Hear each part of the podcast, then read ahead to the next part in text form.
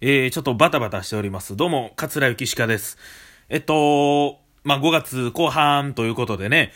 まあ、この自粛期間といいますか、まあ、こういう時期ですから、いろいろ、こういう幸鹿ラジオを始めてみたりとか、まあ、YouTube で、あの、ゲンタとバートークやってみたりとか、ね、こう、千里天神チャンネルさんに呼んでいただいたりとか、ね、いろんなことを、まあ、させていただけて、ね、もう、うん、それは非常にありがたいなと思っております。はい。で、まあ、6月に入りまして、まあ、まだまだ、昨日ね、抜ける状況ではないです。で、6月以降もね、多分今までとは全然違う形の生活スタイルというか、仕事スタイルが待ってると思うんですけども、まあ、それに向けてというか、ね、やっぱりいろんな方から、こう、6月以降のね、連絡とか、ちょっと動きみたいな、こう、やりとりがありまして、で、ね、その配信の方も、まあ、やっていく。で、その6月からの動きもあるということで、で、えー、ちょっとバタバタしております。はい。バタバタしておりますが、まあ、なかなか、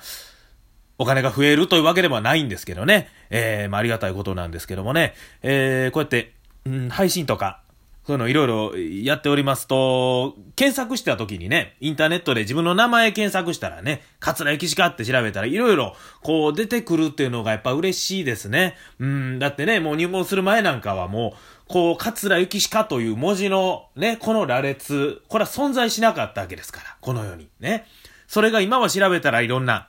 画像が出てきたりとか、上方落語協会のホームページが出てきたり、ツイッターが出てきたり、ね、えー、ラジオトークがちょろっとこう出てきたりとか、ブログが出たり、まあ、嬉しいわけでございますよ。はい。で、まあね、今でも、この、桂幸しかと入れないと、やっぱり出てきません。はい。雪しかだけ入れたら、あの、ジェラートの店が出てきます。これあのー、新潟の方やったかな。あの、ジェラート屋さんで、雪しかとも同じ字でね、お店ありましてね。で、僕もね、一緒の名前やし、ちょっといつか行ってみたいなと思って、その辺の地域見たらね、なんか、雪鹿祭りとかそんなんもあるみたいなんでね、あの、ちょっと、僕も何かこう、イベントに参加できたらな、と、ね、ちょっと、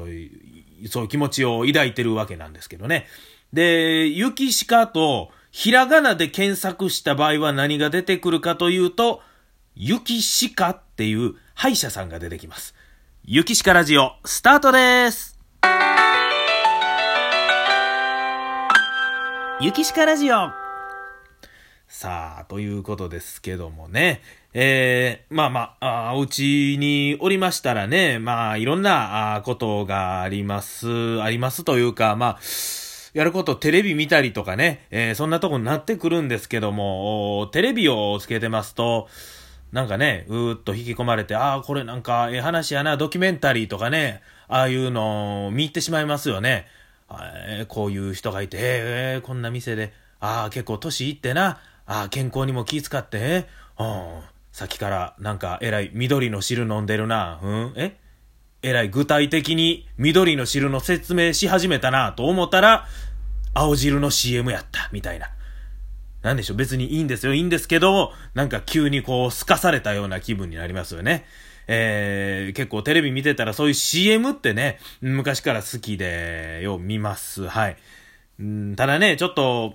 どうなんやろなって思うことも多いです。例えば、こう、美容系の CM ですよね。例えば、まあ、若返りアンチエイジング、こう、美容の CM で、まあ、えー、60何歳の、えー、女性の方が出てきて、すごい暗い表情で、顔になんとこんな大きなシミがとかシワがとか言うてね、すごい悲壮感たっぷりに音楽も悲しい、もう照明も暗い、なんか悲しい表情して、もうこれじゃあ外出歩けません、自信がないですとか言ってね。で、なんと、この、えー、美容液を使ったらとか言うて、アフターが出てくるんですけど、これまあまあ、それはね、なんか美容液やから美しくはなるんでしょうけど、あまりにも綺麗になりすぎてるというのがあって、綺麗になりすぎてる？いや、これね、パッと見たらそう思うんですけど、全然そんなことないと思うんですよ、見てたら。よう見てたら、明らかに、まず、表情が違う。表情がなんかね、前の、元々のやつはえらい暗い表情わざとしてて。で、アフターの方めっちゃ憎いから、カーっていうね、いい顔してるんですよね。だからこの CM のギャラでももらったんかなっていう顔になってますけどね。で、照明の当て方が違うんですよ。もう、パーンとええ照明当てて、そら変わるでと。そして、何よりね、メイクなんかちょっとちゃうみたいな、あって、いや、これは、その、昔、あの、理科とかで実験のことやりましたけど、実験というのはね、あの、その、何が変わったか、あわかるために他の条件は一緒にすると。変える条件は一個だけやと。それから考えたら、これ表情という条件も変わってる、照明も変わってる、メイクも変わってる。これでは、うん、ビフォーアフターになれへんのちゃうかなと、うん、僕は思います。ね、ダイエット器具とか、なんかそういうのんでもね、前はこんな体型でアフターって出るんですけど、これちょっとお腹へっこめてるやんっていうのありますよね。もう明らかに、ね、ちょっと力入れてるなっていうのがあったり、うん、この、あと、なんか、おへそを出して、えー、っていう服ね、あのー、女性やったらあると思いますけど、そういう服を着てるんですけど、ビフォーの方は、この下腹のとこで履いてる。わかりますかね？こう、お腹がボヨンとこう、服に乗る状態で、アフターの方はおへその上まで服ギュッと上げてるんですよ。だから、お腹が出てるように見えへん履き方。これ履き方ちゃうやん、これ、と思いながら、あね、見たりします。はい。ね、テレビを消したら、まあ、スマホいじるわけですけどね。スマホで最近多いですよね。あのー、何に何チャレンジであったりとか、この、こういう画像上げなさい。こんなん回ってきたから次へ回せとかね。まあまあね、SNS の方は全然まあいいかなと思います。なんかそれで盛り上がってね、こういう時期楽しかったらええんかなと思うんですけど、あれ誰がやってるんかなってちょっと気になりますけどね。昔、チェーンメールってありましたね。なんかチェンメとか言うてね。あれは結構立ち悪かったですね。なんかメールが来て、これを5人以上に送ると。結構人数多いんですよ。5人以上に送らないと不幸になる。なんやそれと。いや、不幸になるって誰が決めてんみたいなね。えー、そんなんもありましたけどね。えー、まあまあそう考えるとね、うん、僕その SNS のね、回ってくんのもあれ、好き嫌いあると思いますけどね。まあ、気が向いたら、まあそうかぐらいの気楽な感じで捉えていったらいいんじゃないかと思います。ゆきしかラジオ、まだまだ続きます。ゆきしかラジオさあ、趣味の欄に僕カラオケとあと一個書いてましたね。カラオケは好きです。まあ今の時期ね、なかなかもう3密の権限みたいなことですから、なかなかできないんですから、カラオケは楽しいですね。えー、楽器始めたのが僕大学からですけども、それより以前から、あまあまあ、歌は好きでした。はい。こう、音楽好きやったんでね、えー、カラオケ中学校の時とかも行ってね、結構ね、僕あの、モノマネ入れて、森山直太郎のモノマネっぽく歌ったりとか、森山良子っぽく歌ったりとか、ドラゴンボールの主題歌、こう、影山博信っぽく、ちょっとビブラートかけてみたりとかね、えー、そんなことをやって、まあまあ、その友達の中ではちょっと歌うまいな、みたいなことで通ってて、まあ、学校のね、そういう飲み会とか行ってもちょっと、とりあえず古谷歌え、みたいなね、えー、そういう開口一番で歌わせてもらうという感じでしたけども、やっぱり、えー、この世界入りますと上には上がいるというか、もう落語も、もうそら、当然ですけども、やっぱりね、あの、歌が上手い方が多いですね。えー、そして、まあ、うちの師匠なんかもすごい歌うまいなと思います。あのー、話かのど自慢っていうね、彦八祭りというね、あの、生玉神社さんで毎年、ちょっと今年はね、あの、ちょっと延期になってしまいましたが、あその彦八祭りの中でですね、あののど自慢というコーナーがありまして、師匠は、あの出ました。はい。えー、そうですね。結構アニメソングとか、あの、ネタでも爽やかアニメソングとかもやってはりますし、あのね、カラオケ行ったらね、歌うんですけどね、もう、マイク使わんでええやろって思うぐらいの声量なんですね。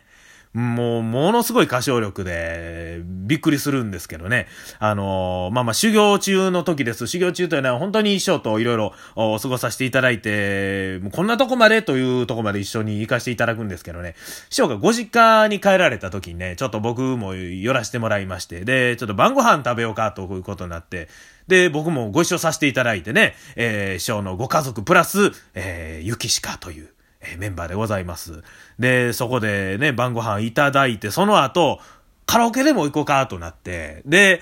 ね、家族の中のカラオケに入れてもらうという。こんな状況ってなかなかないですよね。小学校の先生してたらないと思います。ほんまに、ね、えー、全然知らん人の家のカラオケに 混じってるわけでございますからね。えー、でね、まあまあ、師匠も歌はすごい好きでうまいですけども、大師匠がね、また歌お好きでございます。私の大師匠が桂文福と申しましてね。もう歌がものすごい、えー、好きで、絶対に、えー、落語会行ったらもう、風呂とカラオケは欠かせない、えー、そんな、あ師匠なんですけどね。あのー、このね、打ち上げ行くときに、周りの、後輩とか、あの、ね、一緒に打ち上げ行く人が気をつけることというのがありまして、それはたった一つなんです。何かというと、そこのカラオケに、市川由乃の本人映像があるかないか。これでね、もうね、その打ち上げのね、もう9割以上決まりますね。はい。もう分かってる人はね、もう先に、そこ言って聞いて調べて、あ、本人映像ある、あるんやな。じゃあ、あ、しょ、あの、ここ、本人映像ありますよおそうかそうかということで言って。えー、で、もう市川由紀乃さんの大ファンでございますから、もう本人映像とともに、どこからともなくチラシとかファイル出してきて、それをこう、振りながらまるでライブのようにね、カラオケで歌いはるという、えー、そんな師匠とお師匠のお話でございました。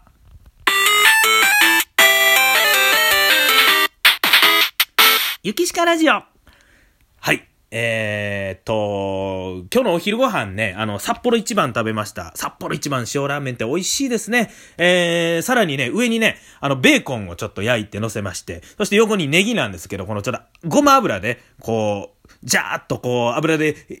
こうやってから上にさっと乗せるというね、えー、なかなか美味しかったんですけど、このフライパンね、軽いのはいいんですけどね、ちょっと良し悪しでございましてね、軽すぎて、パーンってこう何回か落ちたことがあってね、ちょっと怖いなと思って、それだけちょっと気ぃつけなあかんなと思ってる次第なんでございますが、はい。この番組は、輝く未来のパートナー、バーつよしの提供でお送りいたしました。それでは皆さん、今日こそ、すっきり綺麗に終わりますよ。お時間よっしゃ、決まった。